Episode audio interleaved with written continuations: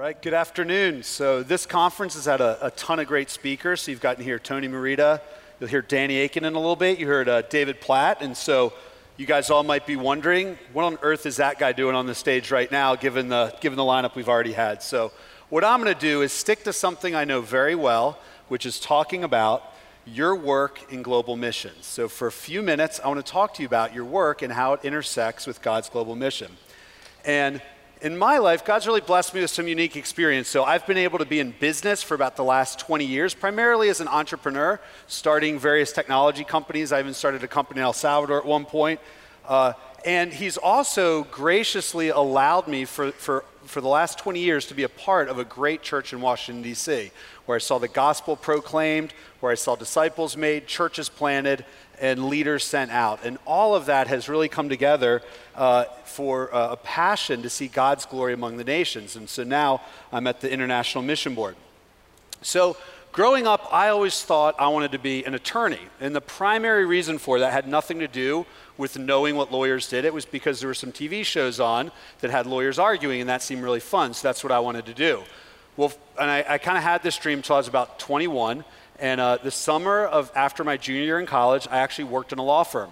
And I, I literally fell asleep every single afternoon in that law firm reading things. So, just a little tip to those of you who are students thinking about what to do next try it out even for a couple of weeks, and you might find out if you love it or not. So, after that summer, I realized my brain really works more in numbers and bullet points than it does in paragraphs and prose. So, I went into business.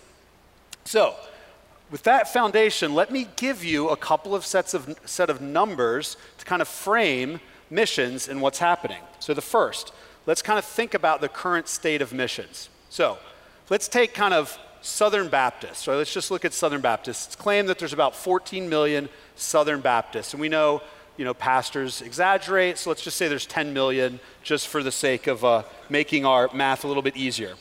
It's also reported that there's about 10,000 full time Baptist missionaries globally. It's about 10,000 full time missionaries, which basically means one out of every thousand Baptists, Southern Baptists, goes and is a full time missionary. Effectively, that's 0.1%. In a room about this size, that would mean one of you all is going to go into full time missions. Obviously, we're at a missions conference, so we'll assume that number's a little bit bigger. So, but, but basically, right, 0.1%. Now, put in perspective, there's about 3 billion people in the world who are considered unreached or unengaged. So we have 3 billion people who are unreached and 10,000 people trying to reach them full time, which basically means for every 300,000 unreached people, there's one person looking to reach them. Sort of overwhelming, right? When we think about the numbers that way. And it's actually more overwhelming when you consider population growth and the fact that the percentage of missionaries are not keeping up with that population growth.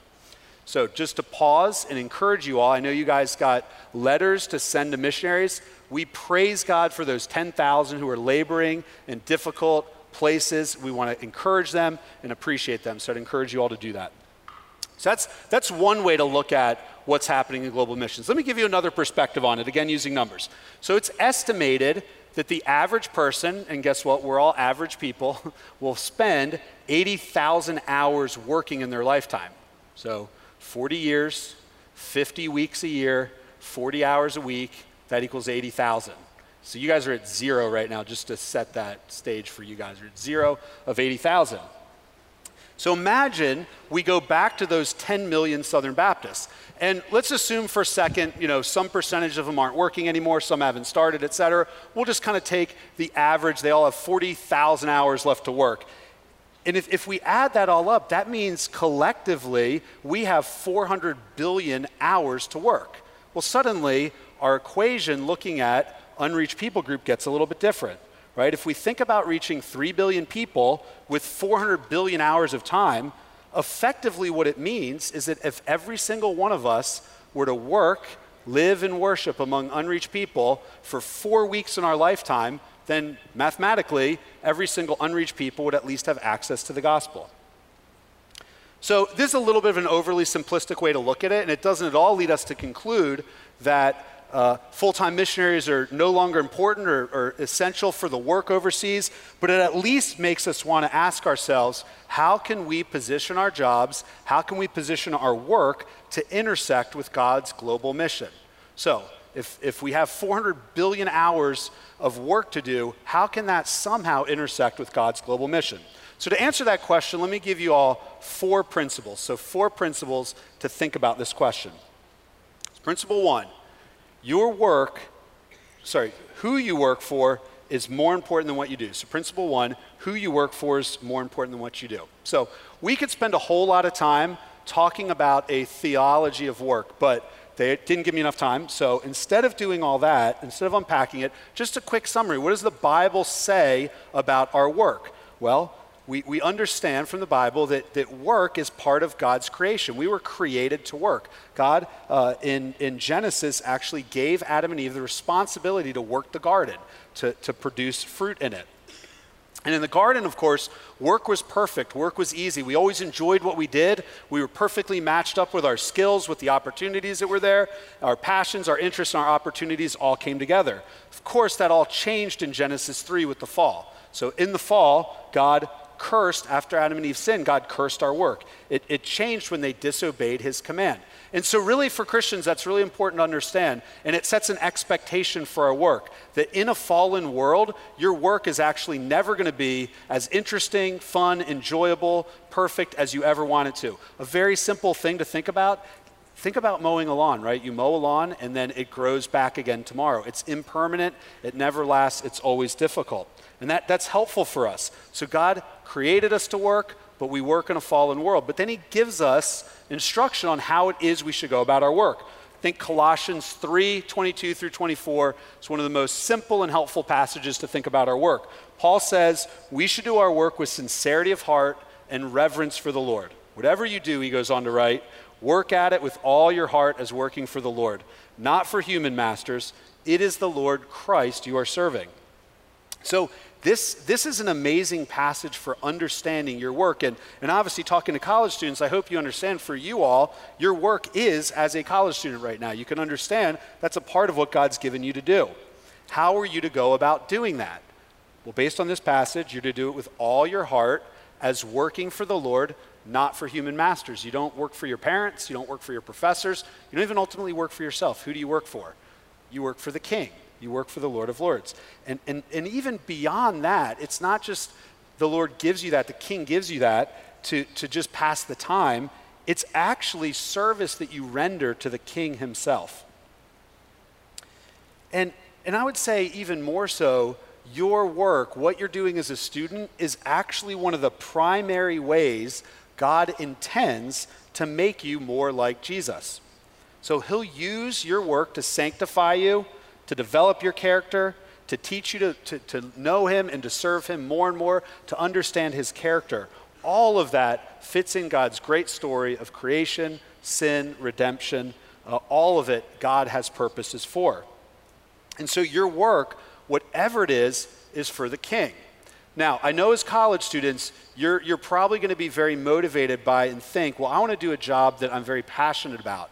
I, I will give my all, I'll give maximum effort when what I'm doing is more enjoyable or it's easier, it pays better, this or that.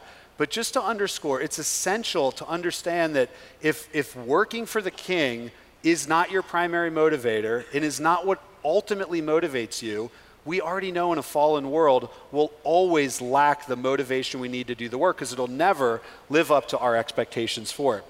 And I would say this is going to be even more true. If you want to go overseas with your work, you need to cultivate even now a sense of all the work I do is motivated by service to the king. So when times get tough or things don't go the way they should, that's going to be my anchor for all the work that I do. So, who you work for is more important than what you do. So let's move on to the second principle now with that out of the way. Number two, whatever you do, those whatever you do should be done with faithfulness. So, who, who here's ever tried to juggle? Has anyone tried to j- juggle? Yeah, you know, you start with one ball, you kind of can catch it pretty easy. Then you add a second ball, and it gets a little easier. Sometimes you drop it. Maybe you add a third ball, and now, you know, if you're like me, it gets even, it gets even more complicated and more difficult, right? It's kind of hard to juggle more and more balls. Well, I, I think this is probably how, uh, especially, uh, we can sometimes look at the various responsibilities God gives us, and especially as a young person, right? You kind of start by juggling one ball, but then more and more balls are going to get added to your plate over time. And so all of a sudden, we can act and think that these balls are in competition against each other, right? That we're, we're meant by God to juggle all these balls, and it's our job to figure out which one we put down and which one we pick up, and, and how do we juggle them all, and, and, and what's the relationship between them. Well, the Bible actually doesn't depict our life and the responsibility God gives us as a juggling act. That's, that's actually not, not the way that the Bible talks to us about our work. According to the Bible, we have one primary responsibility, and then every other responsibility, every secondary responsibility is subordinate to that. So what's our primary responsibility? Well, Matthew 6:33 clearly states Jesus says, "Seek first his kingdom and his righteousness, and all these things will be given to you as well."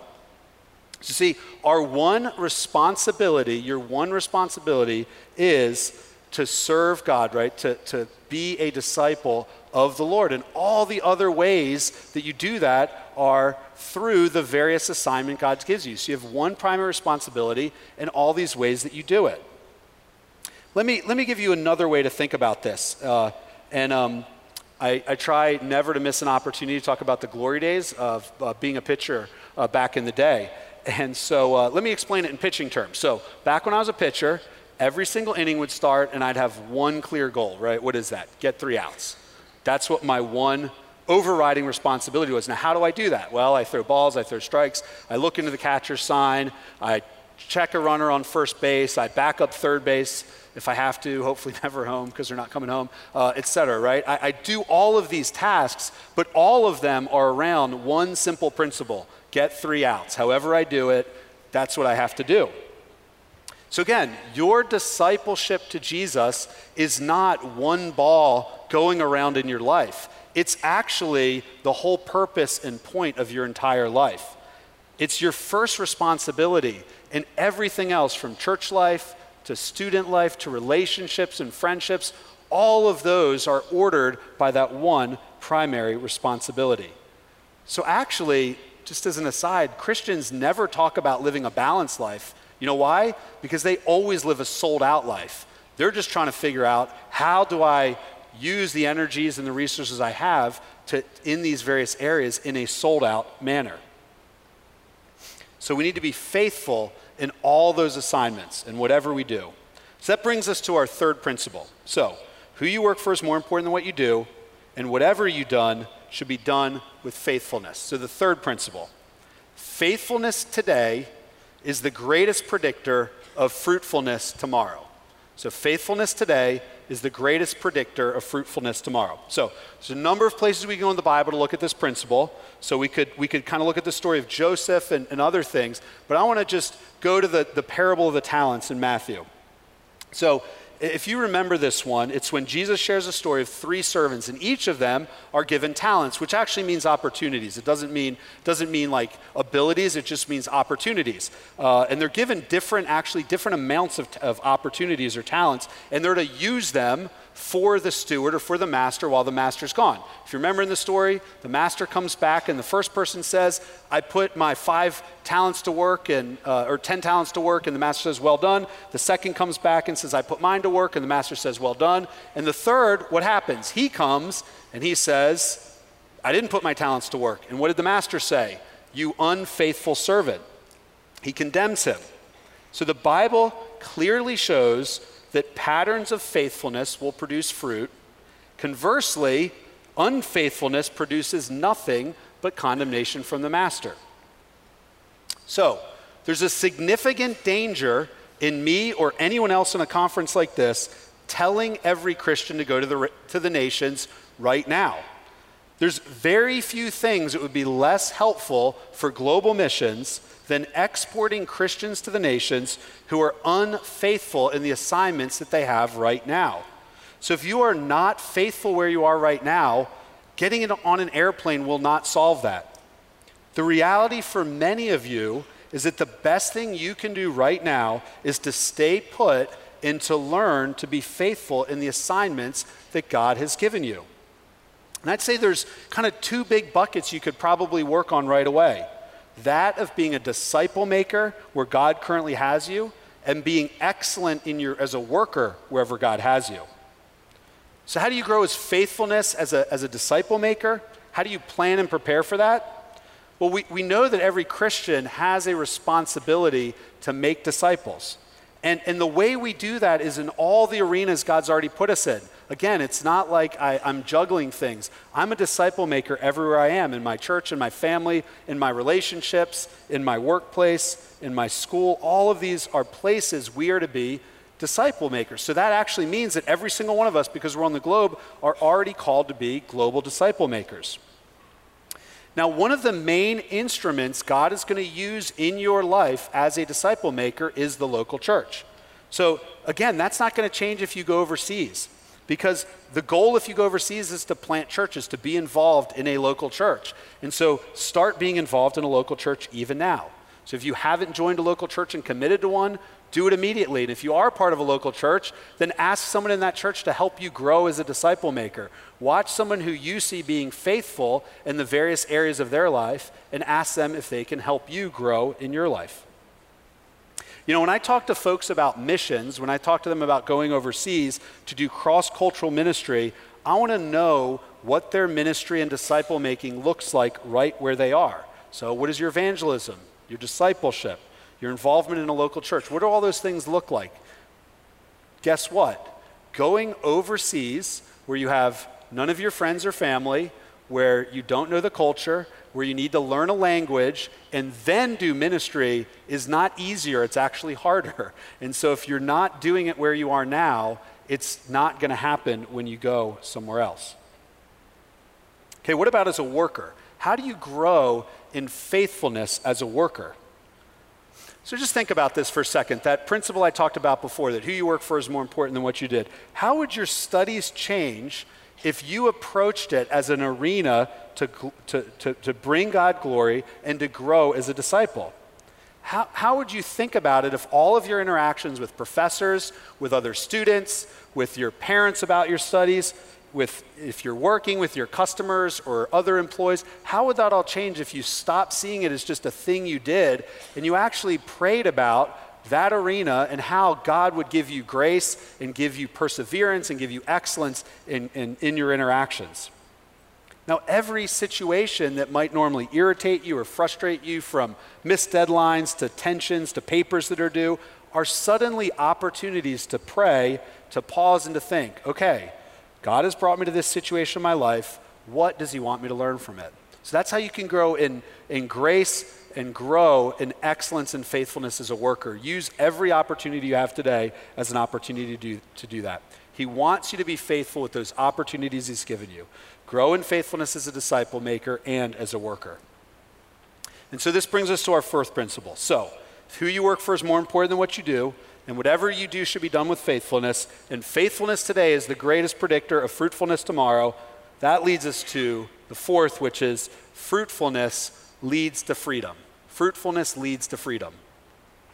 So, the point at which you are most faithful and fruitful in your work and in your disciple making is the point at which you are most ready to go. So, freely, prayerfully consider going somewhere. So, so here's the thing if you're a faithful and fruitful Christian, there are no bad options for you. There's really not a bad option, right? You can, you can uh, go or stay, you can go into full time Christian work, you can stay in secular work, all of that. You have lots of different options, and none of them are bad, right? Churches need to be planted, and established churches need help here in the U.S. They need faithful and fruitful members and disciple makers. Also, unreached people and places need faithful and fruitful missionaries and disciplers. There's really no bad option for you. You have freedom to consider all those options once you're there.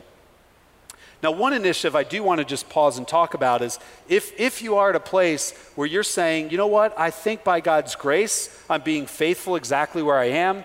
I think by God's grace I'm bearing fruit in my workplace, uh, in, in my school, uh, in in my relationships. I've talked to folks around me, and I think I'd like to go. And I'd like to go not by leaving my job, but leveraging my job. Then I, will, I do want to talk to you about one opportunity that we're launching at the IMB. We're calling it the Global Cities Initiative, in which we're challenging some to think about not leaving their work, but staying in their work and joining missionary teams overseas. So, so what is the Global Cities Initiative?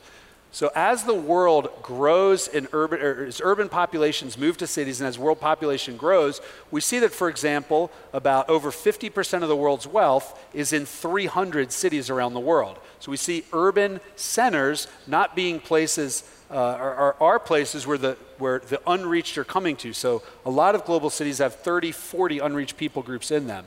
So we as the IMB are trying to develop comprehensive city strategies in these places to reach unreached people and we're trying to integrate more than just full time missionaries in the work. We're trying to integrate professional students and retirees into the work in those cities. And so we've launched a pilot in five different cities in London, in Mumbai, in Shanghai, in Dubai, and Kuala Lumpur. And in those cities, we're encouraging people to think if I've got a skill and I can get a job in one of these cities and be intentional and deliberate about disciple making and missionary work, then I'm, instead of leaving my job, I'm going to go find a job over there. Or I'm going to go study as a student over there. Essentially, what we're saying is be deliberate about ministry to a people group in that city as you work, live, and worship uh, the same way that you would here. And, and already we're seeing a whole uh, a whole set of skills happening there. So, in some cities, people who are more entrepreneurial, uh, we've got a guy who started a carpet business so he can kind of get out into the community, and he actually sells the carpets back here. Uh, from professionals, we've had folks go as pilots or engineers, computer programmers, uh, medical and education fields, and students, of course. You know, Shanghai, for example, has over a million students in it, and some universities over there will actually cover your costs if you want to go study over there. So there's opportunities globally for you all to be a part of God's mission while you work and worship every day. So, all of this, of course, though, requires Christians who are, again, faithful in what they're doing every day and fruitful in the work. So, let me just go back to those numbers I started with. So, again, this room, as I look at it, represents massive potential for global mission. It, just think about what God could do with a thousand disciples in this room using the 800 million hours of work that you all will have faithfully for His glory among unreached peoples and places. Amongst people who've never heard as you rub shoulders with them every day, and as again you work and worship with them every day. What might result from that? Right? What could God do with disciples who are sent from churches to the nations because of the faithful lives that they're already living right where they are. Well, of course, only God knows the answer to what he can do with the 800 million hours represented in this room of work. But what we can know is that God desires faithful disciples who are making disciples and planting churches among the nations and around this country. So, the question for you is Are you being faithful today in the assignments that God has given you. Let me close this in prayer.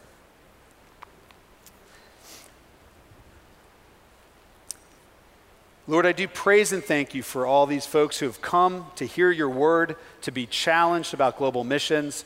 Lord, to think about how they can spend their lives most effectively for the gospel. I pray that you would make this room, that they would be faithful in all their assignments, that you would make them faithful in the work you've given them to do, Lord, and that you would bear fruit through them in many good ways. Lord, we know that you have prepared good works in advance for them to do. We pray, Lord, that they would be uh, faithful in pursuing them. Thank you for them in your son's name. Amen.